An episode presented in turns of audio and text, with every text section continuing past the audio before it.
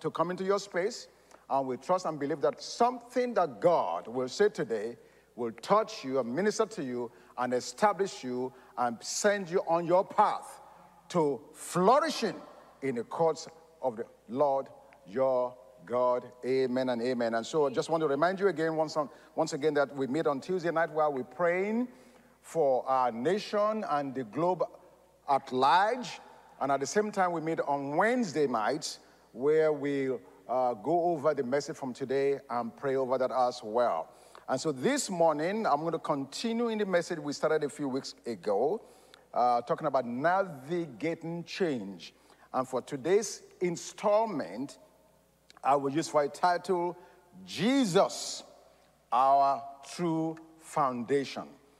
Jesus, our true foundation. And so last week, I began to talk about how Jacob came to the realization in Genesis chapter 28, verse 17, that he, Jacob, was the center of spiritual activity in the earth, and that Jacob was, in fact, the house of God. And I said that, I made a connection from there to talk about how that terminology or phraseology, house of God, was first mentioned in the scriptures in Genesis 28, verse 17. And that since then, we see that theme watered and developed through our scriptures. In Exodus 25, verse 8, God told Israel, Let them build me a sanctuary, or a house, or a temple, or a church, that I might dwell among them. Jesus in Matthew chapter 16, verse 18 says, And I will build my church, or my house, or my temple, and the gates of hell shall not prevail against it. Again, in 1 Corinthians chapter 3, in verse 9, Paul uses three metaphors to describe the body of Christ. First, he said we are God's fellow workers or co workers. Secondly, he said we are God's plant. And then thirdly, he said we are God's building. And then this theme culminates in Revelation 21, verse 3, where the Bible tells us that the tabernacle of God is with men. So we see that this theme is very rich from Genesis all the way to the book of Revelation. So this morning, I want to establish how this house that God is building, how it will withstand the test of time, the test of changes that's blowing all around us. The winds are blowing, the storms are coming, uh, the rain is falling, and Jesus promises us that any house that is built upon the rock will stand. And so we, like we said a few weeks ago, change is all around us. Change is inevitable. Change is a way of life. You're either in a change, going through a change, come out of a change, or you're getting ready to go into one. So get ready for it. It's not a matter of if, it's a matter of when. However, we have the assurance in and through the Word of God that when we are built according to God's pattern, it does not matter what change comes our way. We will stand and we will thrive and we will prevail in Jesus' name. Amen? Amen? So, from last week's message, or maybe the previous week before that, the caveat in being able to stand as a house is solely based upon the foundation of the house. We saw, that in the, we saw that in the scriptures in Matthew chapter 7, verses 24 through 27, when Jesus was speaking. And so this morning, I want to take it from there. Uh, the, uh, I want to go to Psalms 11, verse 3. Psalms 11, 3 says, If the foundation be destroyed, how or what can the righteous do? Amen. Every building or every house is as strong as its foundation. There's no doubt about that. I no doubt about that. Last week I showed you the picture of the space needle. I didn't have a time to go into that and show you some things about that. But that space needle, when it was being built, we were told that as they were two thirds to completion, they found large pockets of air in the foundation. Now, think about this now. Two thirds completed. And because of this compromise in the foundation, they tore the whole thing down, they started building all over again. And the correct foundation was dug 30 feet deep 120 feet across. And it took 467 uh, uh, cement trucks to fully load and pour concrete in that foundation. Think about that 467 concrete trucks. Why? Because they understood that in order to build up, oh, glory to God, they must first build down. Glory to God. And based on what God is doing here now, I want to begin to now show you the foundation is the basis of the groundwork for anything. It's the natural prepared ground on which some structure rests. Part of the reason change comes to all of us is because God wants to use the change to check our foundation. He wants to use the change to see what are you building on. Are you building on the whims and the imaginations of earthly uh, principles that will not withstand the test of time? Or are you, in fact, building on a solid rock who is Jesus Christ? Amen? So now, in Exodus 25, verse 8, as I alluded upon earlier in the message, God showed us the first example of the house that He was going to build. In Exodus 25, verse 8, He says, Let them build me a sanctuary that I may dwell among them. So, from this building that God built, which really was a tabernacle of Moses, from this building, we see God's idea of what and how a foundation will hold a structure. Amen? Now, let me just give you a little background on Israel as they traveled from Egypt to the promised land. They had to travel on a terrain that is similar to the desert, which means it was not always flat, which means it was sandy and shifting, and yet God wanted them to build him a sanctuary, something that would withstand the incredible winds at night in the desert, something that will be able to be sturdy enough to withstand whatever storms come in the desert. Something that even though the sand on the desert ground was shifting, it will not affect this building. That's ingenious of what God did, and I'm going to show you that in a minute. But to help me understand this, uh, my wife and I went to Dubai a few years back.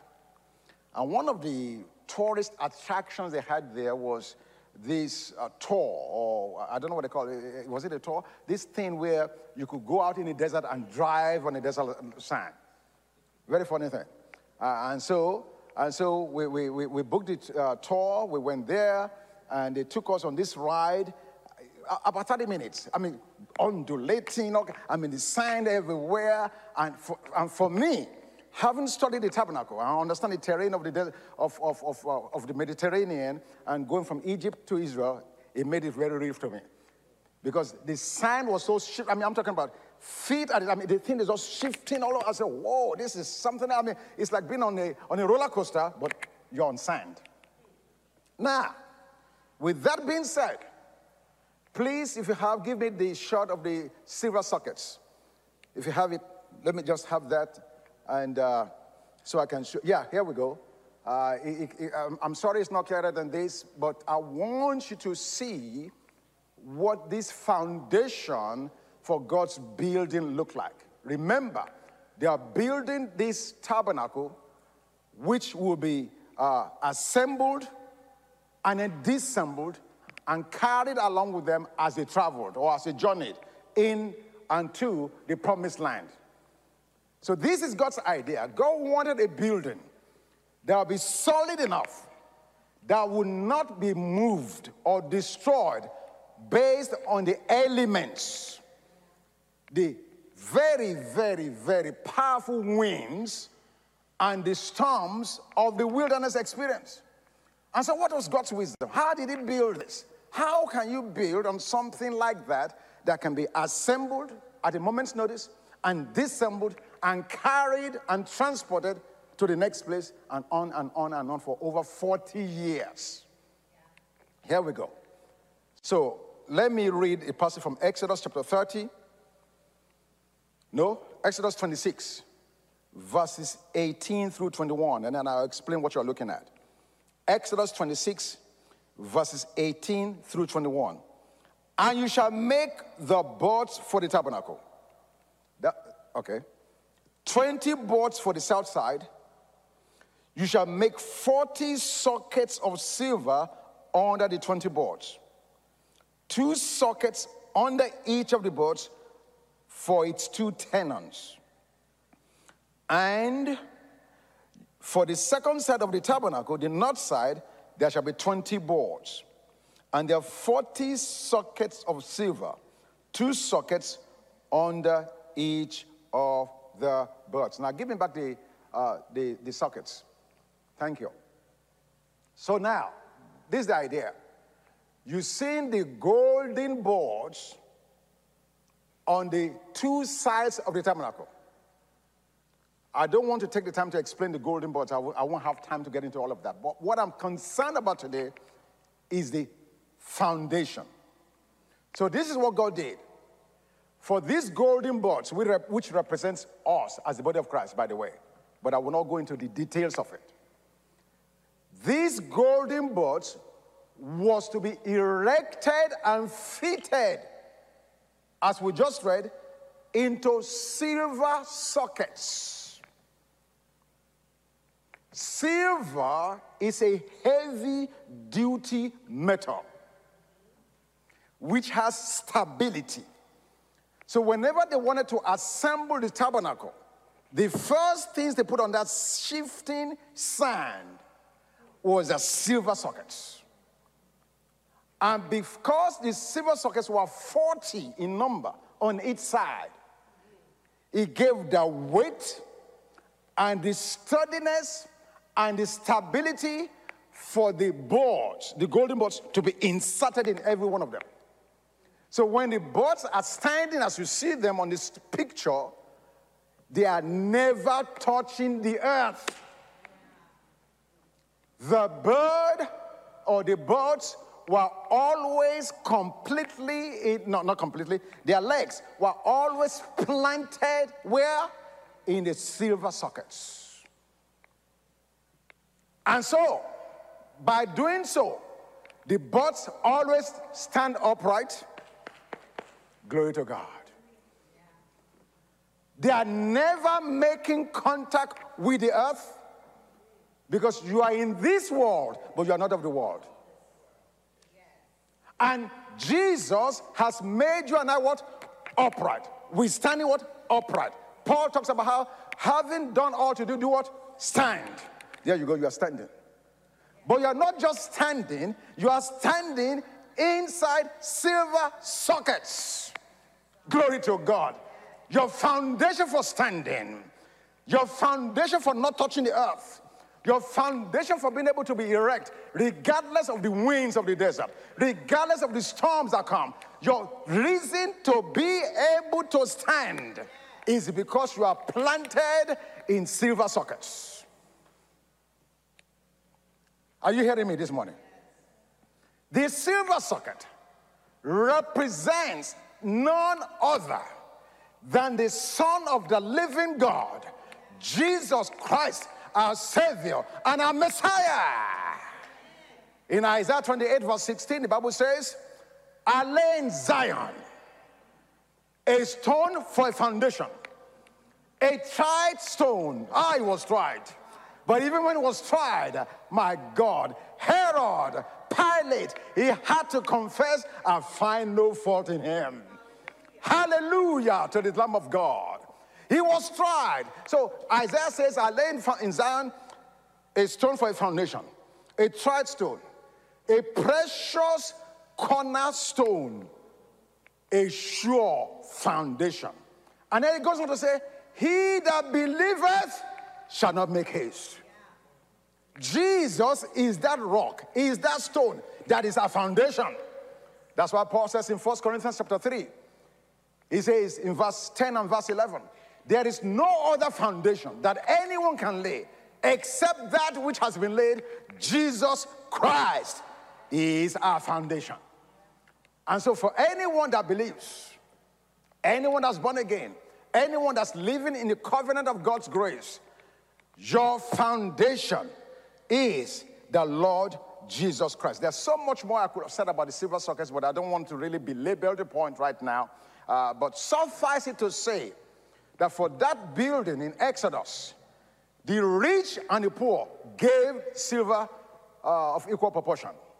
Because salvation for God, there's no one size salvation for the rich people and one size salvation for the poor. Salvation was equal in and found in the Lord Jesus Christ. So the silver sockets, silver sockets kept the boats from touching the desert floors. It kept the boats from falling, which we see this in John chapter 1, 24, that Jesus, the Son of God, keeps me and you from stumbling. Amen? Now, I told you already that the silver sockets represents Jesus. Jesus. Let me just get to the meat of this message. So Jesus is our foundation. As contrasted from last week, where many of us come with all kinds of ideas of what foundations can be. Some of us think our money could be a foundation. We think our reputation could be a foundation. We think our education could be a foundation, and on and on and on and on. Our culture, our tradition, all kinds of things that we bank upon, that we rely on in a time of trouble. But there's nothing, none, other than the Lord Jesus Christ. He is the foundation that all of us should rest upon. Now, so when we say Jesus is the foundation, what does that mean? Three things. Number one, his person. His person.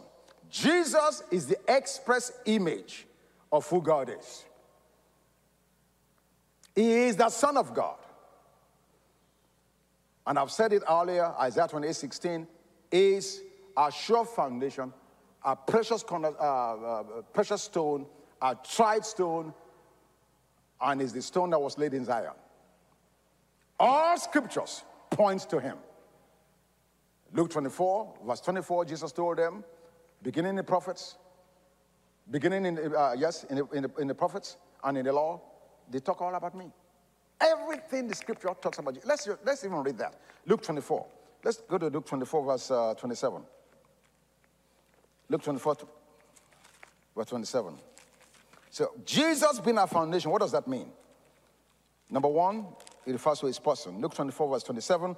And beginning at Moses and all the prophets, he expounded to them in all the scriptures the things concerning himself.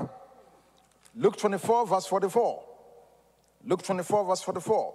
Then he said to them, These are the words which I spoke to you while I was with you, that all things must be fulfilled which were written in, the law of Moses and the prophets and the Psalms concerning me. So there are three things we must realize or come to grip with when it comes to Jesus our, as our foundation. Number one is person. Number two, his work. His work. He finished the work of our redemption. John 19 30, it is finished. Everything that has to do with him establishing his church has been done. And lastly, and that's what I really want to close on, close at this morning, his words. So his person, his work, and his words. Jesus said in John chapter 6, verse 63, He said, The words that I speak to you, they are spirit and their life. They are spirit and their life. Hebrews 11, verse 3, we are told that by faith, God framed the walls or the ages by the word of his mouth.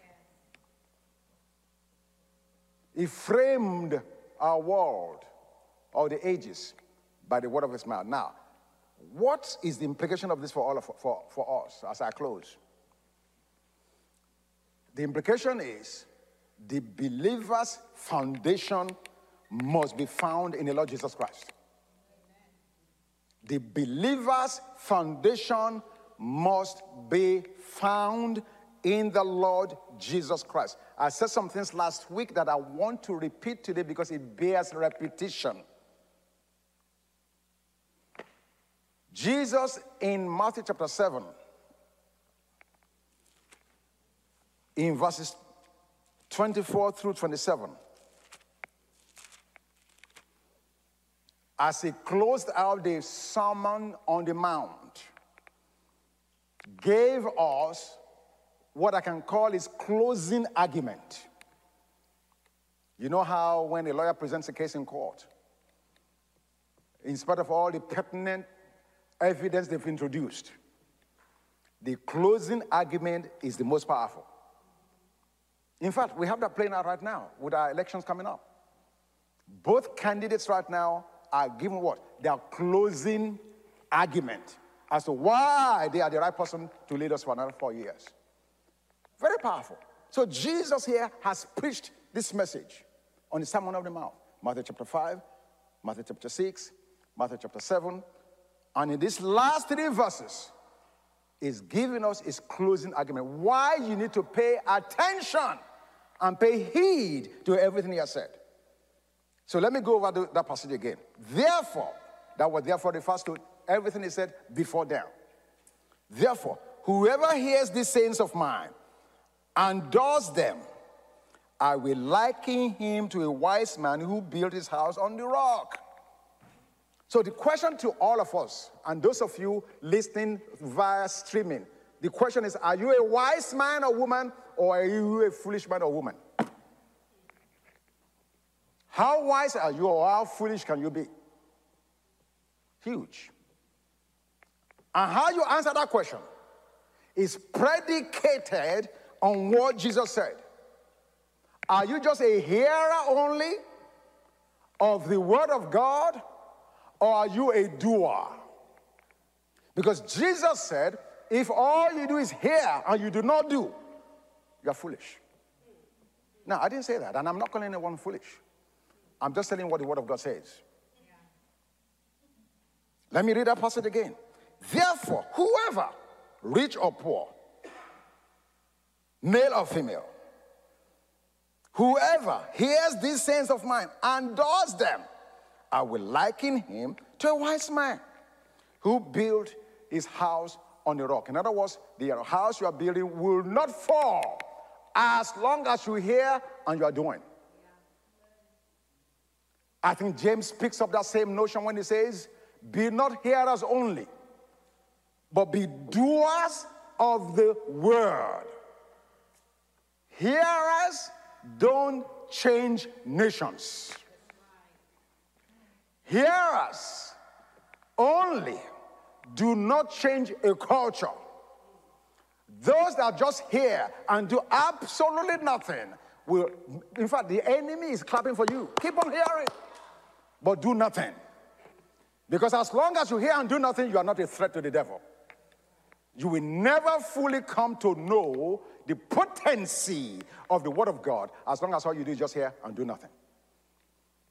As far as God is concerned and the devil, I think both of them agree on this one, you're foolish. If all you do is just hear and never do. Amen? Now, he says, for those that do hear and do not do anything, that they are foolish. And of course, we see the consequence. Both houses are built, both are livable, both receive rain. The rain represents the grace of God, which means God's grace is given to all men, male and female, born again or not born again alike. The grace of God, the Bible says in Titus 2, verse 11 and verse 12, the grace of God unto salvation has appeared to all men. So every one of us, regardless of your disposition to God, has received the grace of God. The only difference is, what are you using that grace to do? What are you using it to, go, to do? God gave me something last night uh, as I was thinking about this message. God's grace to us is His gift to us. His grace is His gift to us, to all mankind. My obedience to God is my gift back to God. Think about that. How much gift are we giving God? How much gift are we giving him in commensuration with what he's giving us? His grace to us is his gift.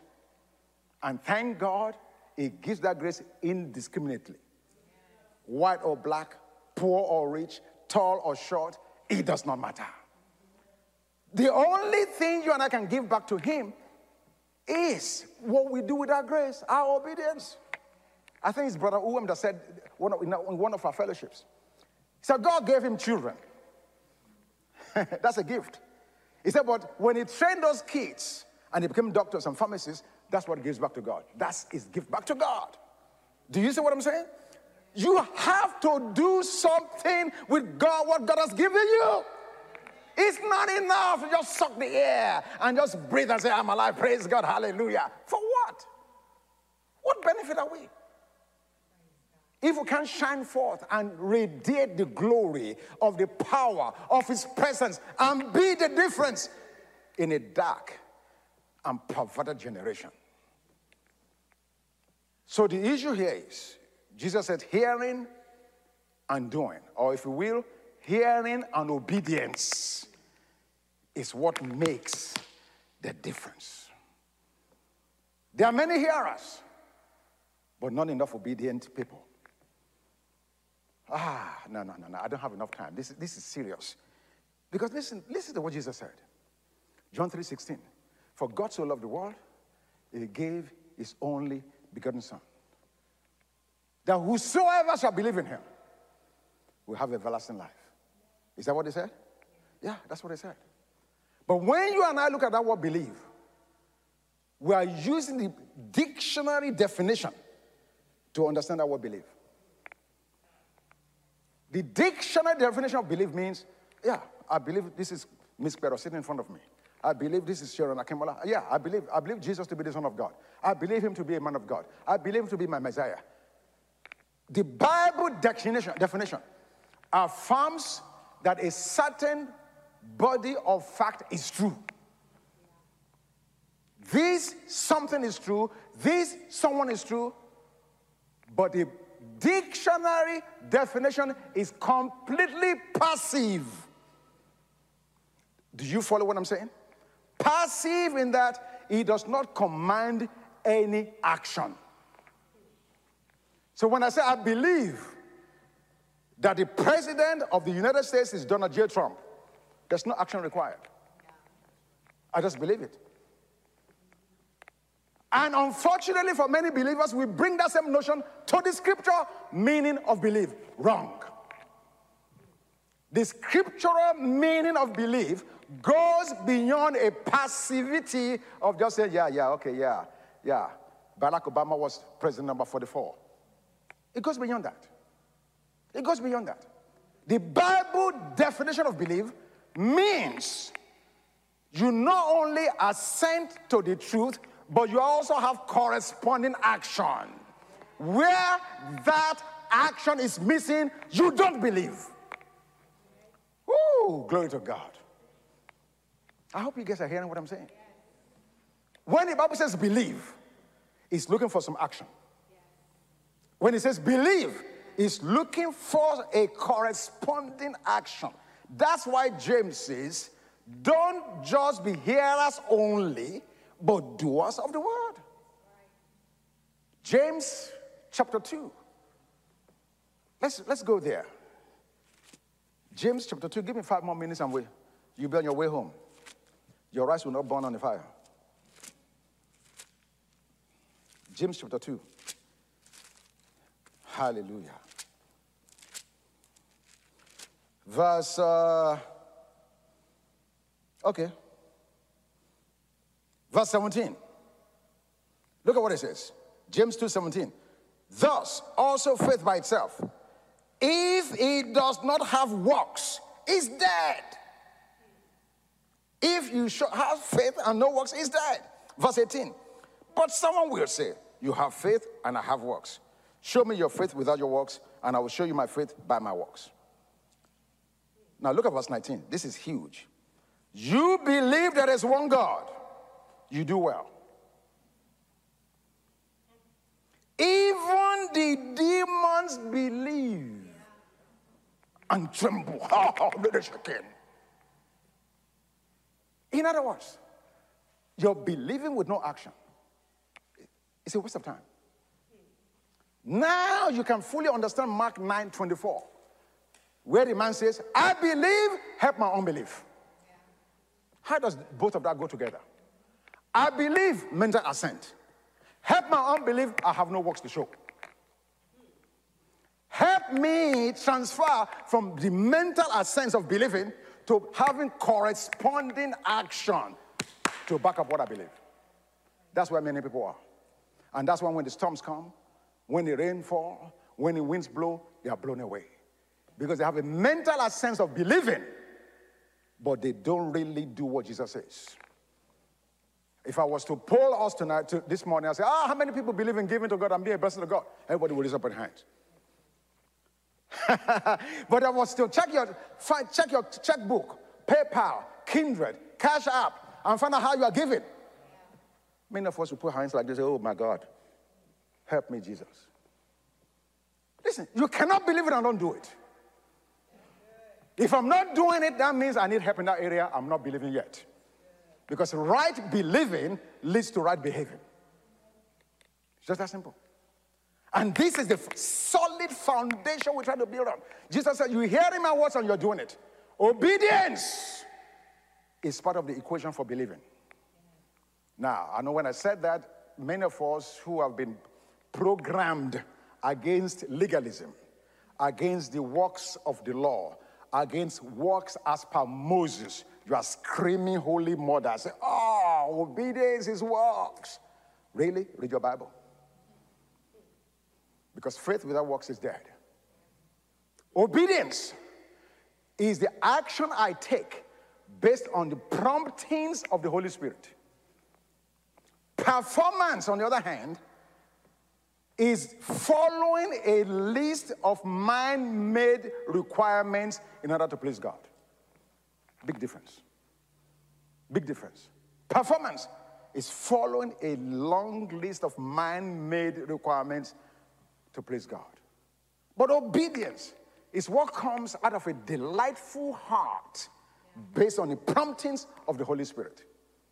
There's no such thing as God is dealing with me, prompting me, and I stay put, I don't move, and I think I'm building on the solid foundation. Back to that, James chapter 2. I'm almost done.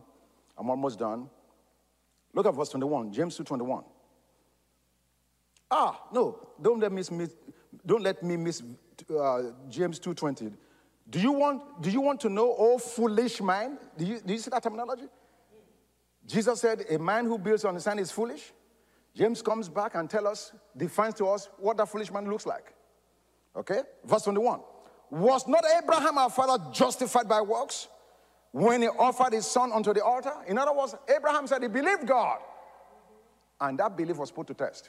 Put your son on the altar.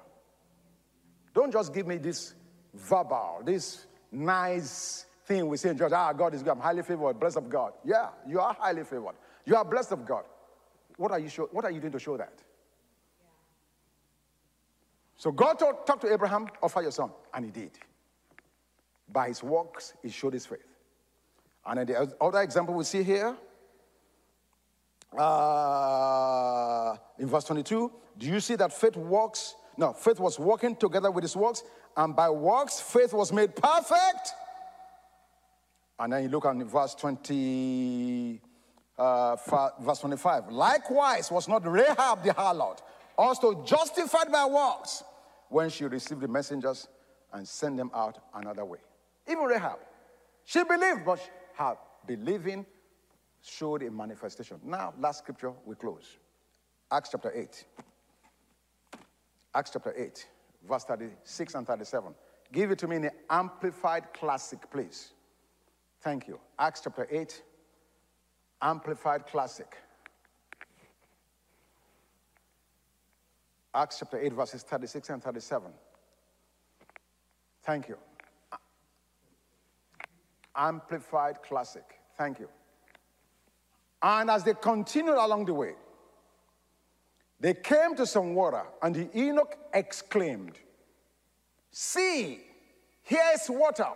What is to hinder me from being baptized?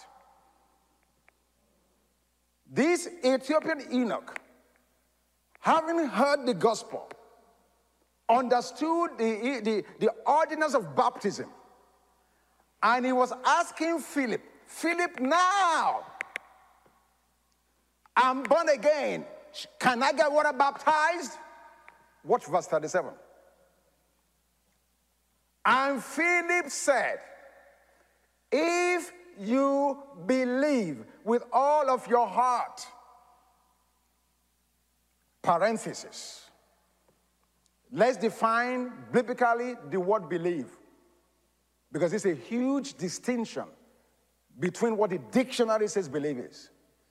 Look at what it says. If you have a conviction, check. Full of joyful trust, check.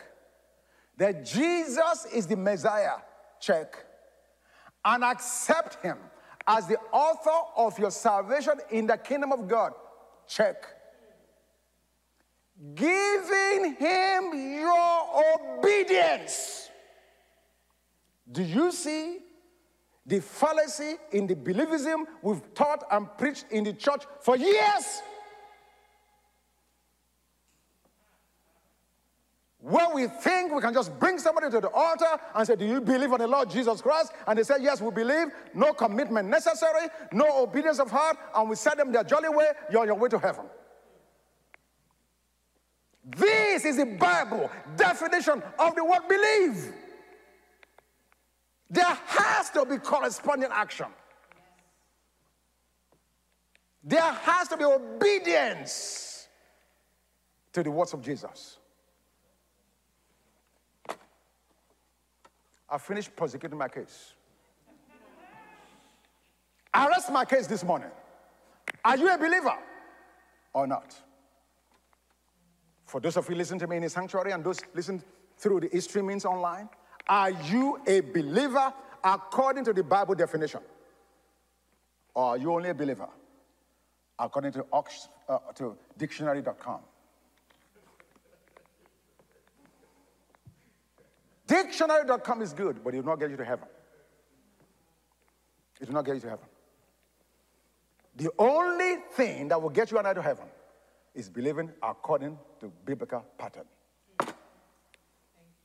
hearing the words of Jesus and doing it. I'm not talking about legalism. I'm talking about the promptings of the Holy Spirit to obey what God is saying. And unless we resolve this, we'll be a house built on the sand. The winds will blow, rain will fall, storms will come, unless you are built on the foundation of the Lord Jesus Christ. His person, His finished work and his words. You find yourself being tossed to and fro by every wind of doctrine. It doesn't have to be so. If you just bow your heads now, let me just pray for us. Let me just pray for us.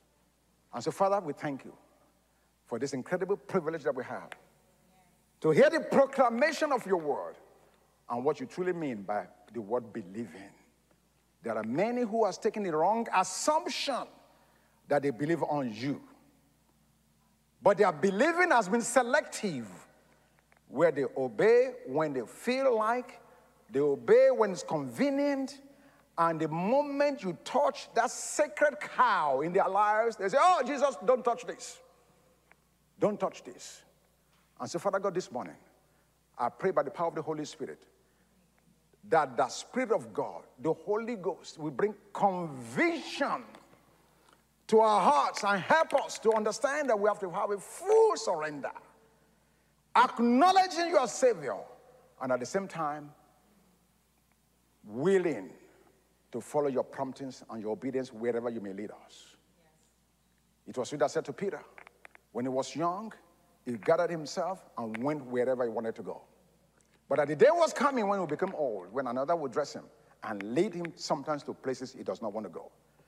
And so, Father God, we are trusting our care into your hands.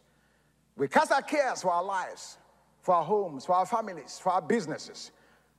We cast our cares upon you because we know we're able to trust you. You are trustworthy. You are the stone that's laid for a foundation. You are a tried stone, a precious cornerstone. You are a sure foundation. And so, Father God, we receive your foundation this morning. We thank you for, for the privilege. And we thank you more, most of all, for giving us the courage and the ability not only just to hear, but to do. So we are not just hearers only, but we become doers of your word. Thank you, Lord Jesus. Thank you for that distinction that we are going to leave this place changed to obey you and to follow through in the name of Jesus. And for those of us who have never been born again, Lord, I thank you for this privilege that we can come home to you now. You stand at the door and you are knocking. And so, Father, we say, Come on in, come on in, come on in. Change us. We thank you for the atoning sacrifice you made. We accept that sacrifice now. We thank you that you, are Son of God, we receive the remission of our sins and the forgiveness. And we receive your grace now to be a born again child of God, living in prompt obedience to your directions. Thank you, Father. We honor you, bless you. In Jesus' name. Amen.